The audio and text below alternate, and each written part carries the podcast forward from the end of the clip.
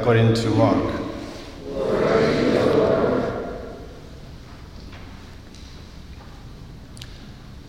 James and John, the sons of Zebedee, came to Jesus and said to him, Teacher, we want you to do for us whatever we ask you. He replied, What do you want me to do for you? They answered him, Grant that in your glory we may sit one at your right and the other at your left. Jesus said to them, You do not know what you are asking. Can you drink the cup that I drink? Or be baptized with the baptism with which I am baptized? They said to him, We can. Jesus said to them, The cup that I drink, you will drink and with the baptism with which I am baptized, you will be baptized. But to sit at my right or at my left is not mine to give, but is for those for whom it has been prepared. When the ten heard this, they became indignant at James and John.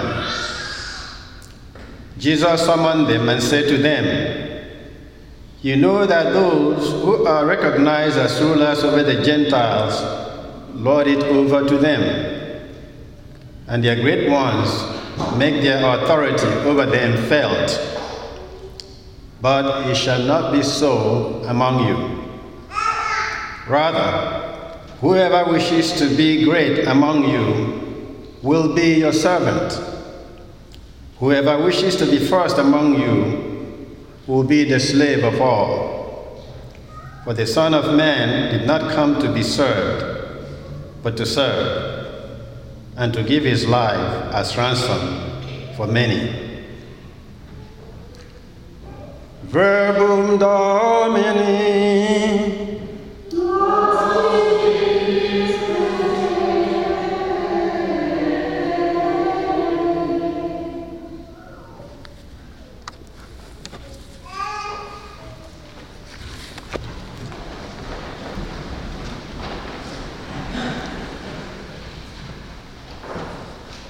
It's my understanding that St. Monica prayed 17 years before her son, St. Augustine, came around.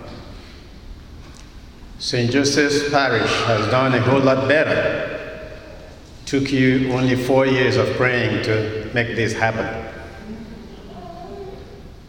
I am so thankful to God and to you for your prayers, for your good wishes, and for your support throughout the last four years. I don't want to get into trouble by listing the names of people who have helped me in one way or the other, but I must take a point of personal privilege to mention just one or two my senior deacon, Bob Young, and his wife, whose footsteps I followed toward the diaconate program. My morning prayer group, who have incessantly prayed for me every time we met. There is one young man among us that takes the pride of place in all this. Ever since he realized I was in this program, he has never failed to encourage me in every way. He has coached me, has mentored me, has held me by the hands, showed me the ropes to know and the ropes to, to skip. Been my trainer and is still training me and will continue to train me. Ladies and gentlemen, join me in giving a big thank you to our parish pastor, Reverend Father Brian Capuano.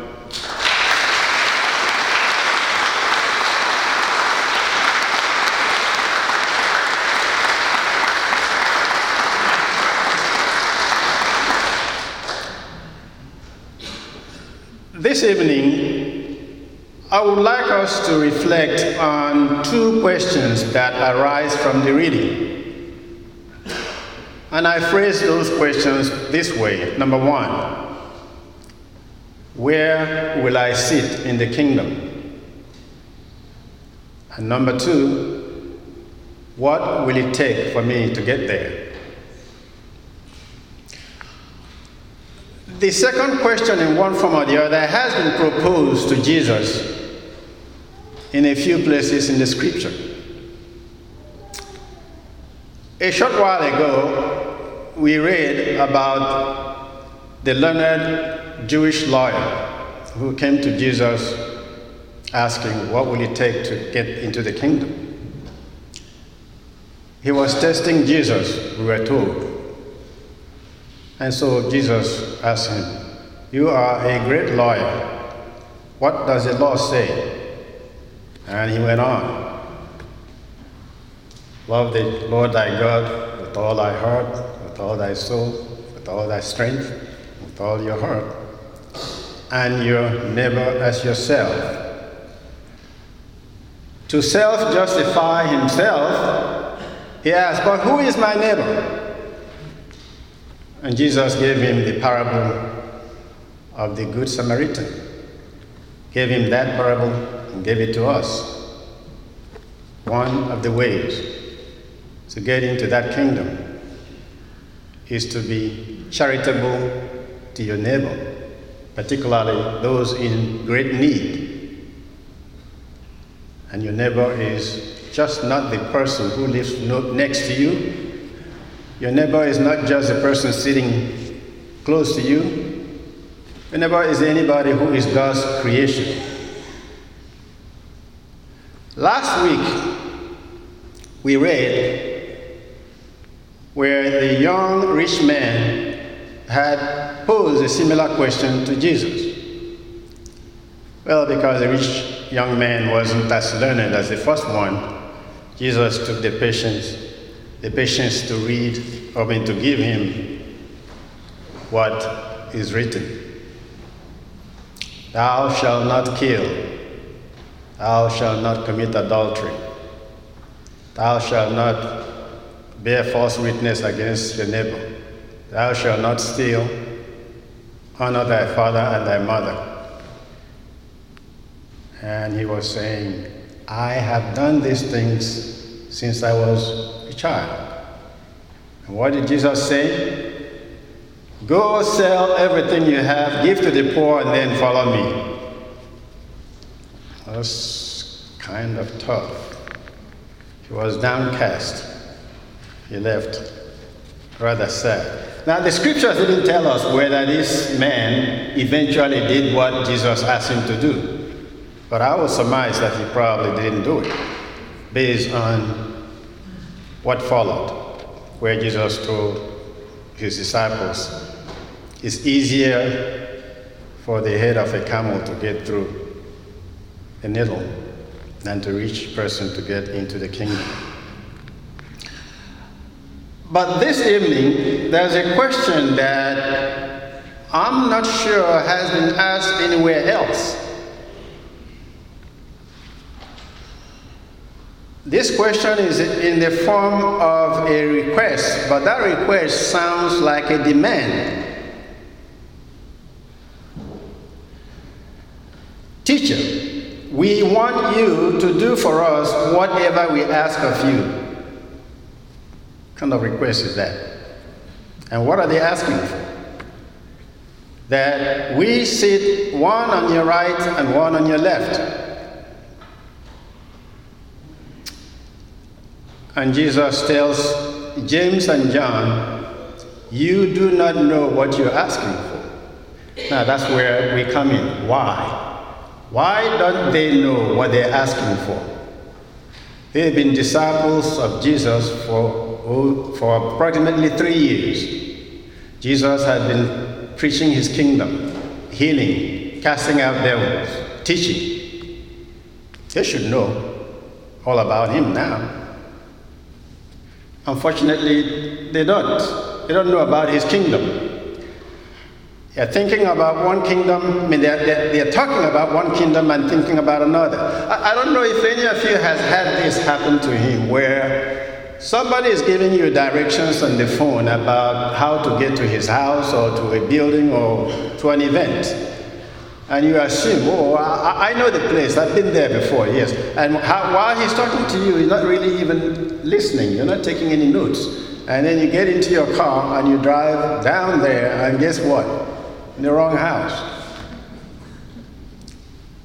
This is much like what is happening here. Jesus is talking about his kingdom. James and John are thinking about another kingdom. But, but before we go too hard on them, let's just take a minute or two to review the circumstances which led them to this mix up. You see, the Jews are suffering and they have been suffering for quite some time. Zedekiah, Zedekiah, the 23rd king of Judah, was the last authentic indigenous king of Judah, counting from Saul to David, Solomon, down the, the line. Zedekiah was ruling Judah when Nebuchadnezzar in 586 587 BC swooped down, conquered and destroyed Jerusalem, carried him and most of his countrymen into captivity in Babylon. Then, of course, Babylon was defeated by the Persians, then by the Greeks under Alexander the Great, and then the Romans, which is where we are now. So for almost 600 years, they have been, they have been under the domination of a, a foreign rule, one or the other. But what is happening now is that Tiberius, Tiberius, the current emperor who succeeded Augustus, has become too tyrannical conducting treason trials, and ordering crucifixions for minor vexations, for minor insurrections. And the Jews can't take it any longer. So now they remember and they're reviewing the prophecies of the prophets that told them a Messiah will come to rescue you from your troubles, rescue you from the hands of your enemies, restore the kingdom. And this is where James and John are. They are not alone. A lot of the Jews are expecting that conquering Messiah that will confront and defeat Emperor Tiberius and restore the kingdom. So that's where we are. We want to sit on your right and your left in this kingdom. But Jesus' kingdom is not of this world. They don't know that yet. How do we stake out our positions in the kingdom of the world? More or less through what they're trying to do lobbying, politicking, in approximately one year from now, we're going to elect a president of the United States. But right now, there's lobbying behind the scenes. People are contributing hundreds, thousands, even millions of dollars. And guess what? When that individual is elected, they're going to cash in. They will want to get ambassadorship to Britain or to Russia or France they want to serve in the cabinet, and so on and so forth. So, James and John are doing what you and I and everybody else does when we are seeking positions in the kingdom of the world. But you might say, well, what really have these two contributed to the ministry of Jesus? Have they worked harder than all the other ten? Are they more pious and holier than all the other ten? Probably not. But they have two things going for them. Their mother, Salome, is said to be a blood relative of Mary, the mother of Jesus. So, really, James and John are supposed to be cousins of Jesus. Wow. That should entitle them to be Secretary of State and Secretary of Defense in Jesus' administration. And I remember so well I, I, when uh, President Kennedy was elected and he appointed Robert Kennedy Attorney General, and newsmen were hounding the young man. Why do you think you're qualified to be Attorney General? Well, there are a whole lot of eminent lawyers around here. Why did he pick you?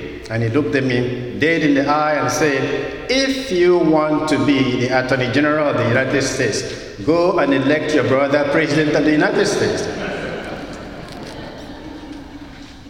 So that's what we have here. But there's one more thing going. You know, sometimes relatives don't see eye to eye. I, I, I know some people who are related by blood who have never spoken to each other for a long time. Not here. James and John are, are cousins, but they are not estranged from Jesus. In fact, they belong to his inner circle.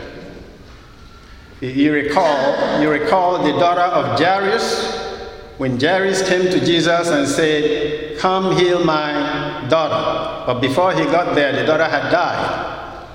Jesus cleared the room took only the parents of the daughter and who else? Peter, James, and John. Remember what he did when he went to Mount Tabor for the transfiguration. Whom did he take? Peter, James, and John. He will do it again in the Garden of Gethsemane. So they know. But were they thinking about Peter? Peter is also a part of that inner circle. Uh, we have a two thirds majority vote, so we can vote Peter out.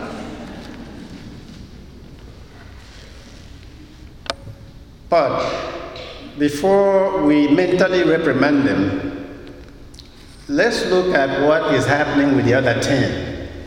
Are the other 10 going there saying, hey, let's get together, pray for these people, they have lost the lesson of humility? No, that's not what he says here.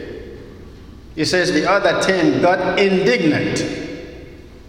Not just slightly upset, but indignant.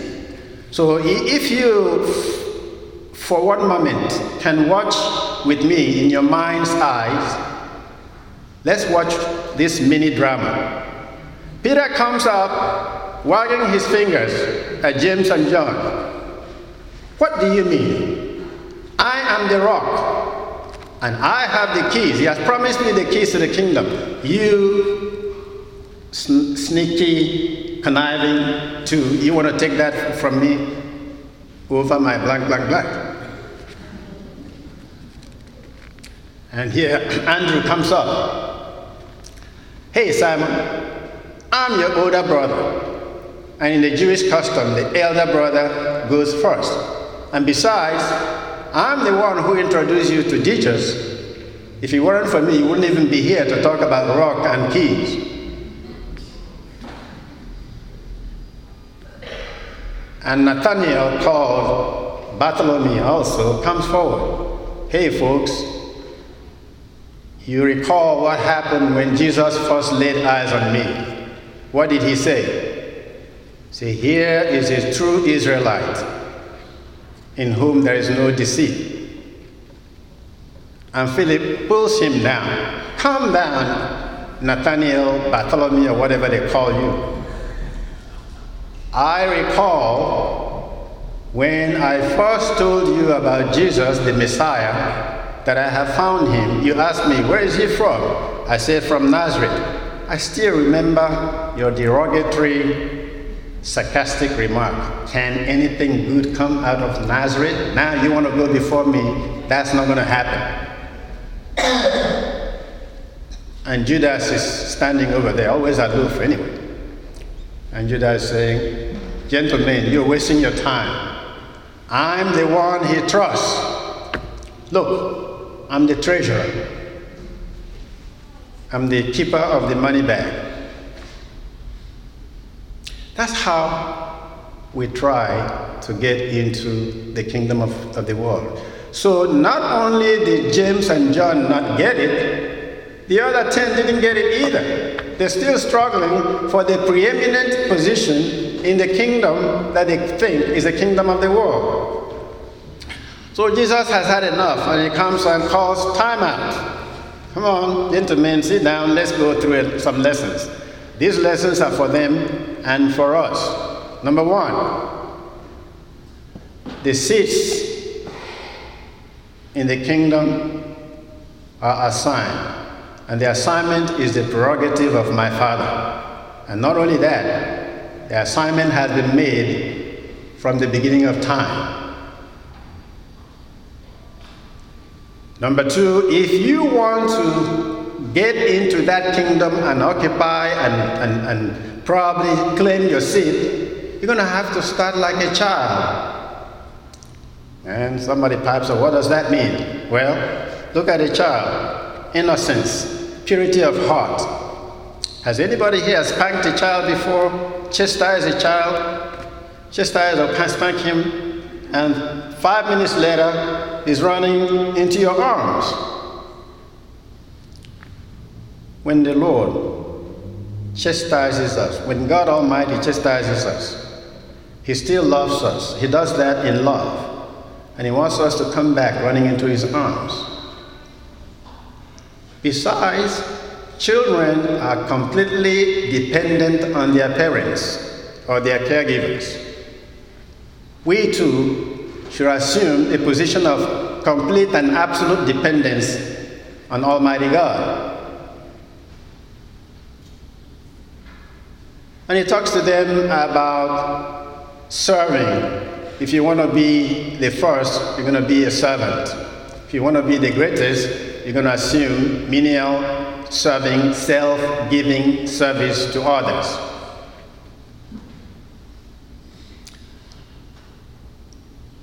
I can tell you that St. Joseph's parishioners are on the right track. When you come here every weekend, or anytime actually you come into this building, it's clean, it's neat, the grounds are kept, the altar servers, the choir, those who work and serve in the different ministries of the church they don't call attention to themselves. I don't even know who they are. Neither can you identify all of them. They don't thumb their chest and say, I did this or I did that. And I remember a few years ago when St. Joseph's School was about to close because of money. We needed a million dollars in a hurry. I was one of those who thought it could not be done. This community rose to the occasion. We did not only raise that amount of money, but did it in record time. There are different committees here. Has anybody been to the cemetery, St. Joseph Cemetery, recently? Probably not. It's not overgrown by weeds.